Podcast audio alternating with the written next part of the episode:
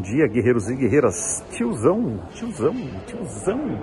E tá comprando o videozinho? Vamos dar aquele like, vamos cutucar o chininho. Vamos primeiramente divulgar, vamos espalhar o vídeo para fazer o canalzinho crescer e tiozão ficar felizão. Pois é, tiozão vai explicar agora o que é viajar de extra. Pois exatamente, a gente viaja de extra. No caso, eu estou indo de extra a serviço agora da Coreia para Hanoi, no Vietnã, para de lá fazer um voo cargueiro, é, passa pela Índia, mas acaba nas Europa, lá em Viena. E eu estou indo de extra. Ou seja, eu faço parte da tripulação do voo sem necessariamente estar operando esta, esta aeronave. Inclusive, eu estou indo agora no A330, não é nem num Boeing 777. Todo mundo sabe que eu vou 77, não vou 330. Estou indo de extra, extra a serviço no caso. Por que extra serviço? Porque eu sendo, estou sendo remunerado para voar esse trecho. Tiozão se apresenta de uniforme, podem ver, tiozão está de uniforme aqui disfarçado, tipo James Bond.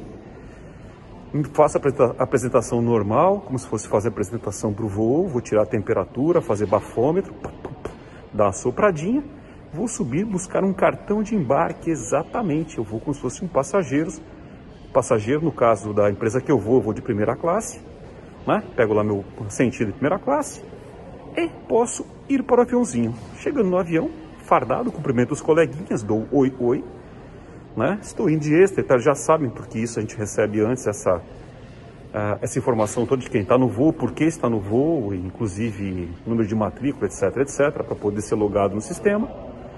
E troco a minha camisa, boto uma camisa normal, né? Tiro o meu uniforme para não ficar caracterizado como piloto, sento no meu banquinho, passo o cintinho e até logo. É ligar a televisão, ligar o iPad, assistir um filminho, ouvir uma musiquinha, é, principalmente comer alguma coisinha para forrar o buchinho e tiozão não é de ferro.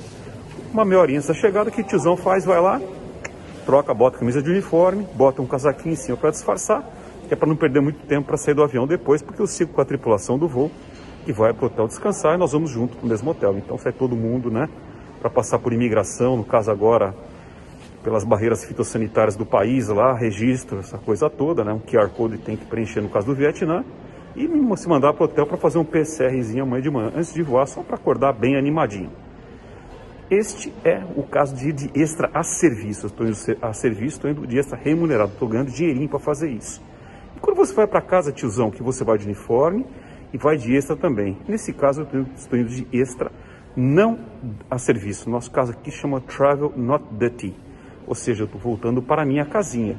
O procedimento é o mesmo, o tiozão vai lá, se apresenta, faz um bafômetrozinho básico, tira uma temperaturazinha básica. Agora não na pandemia, porque eu estou ilhado, né? Mas fora da pandemia, né?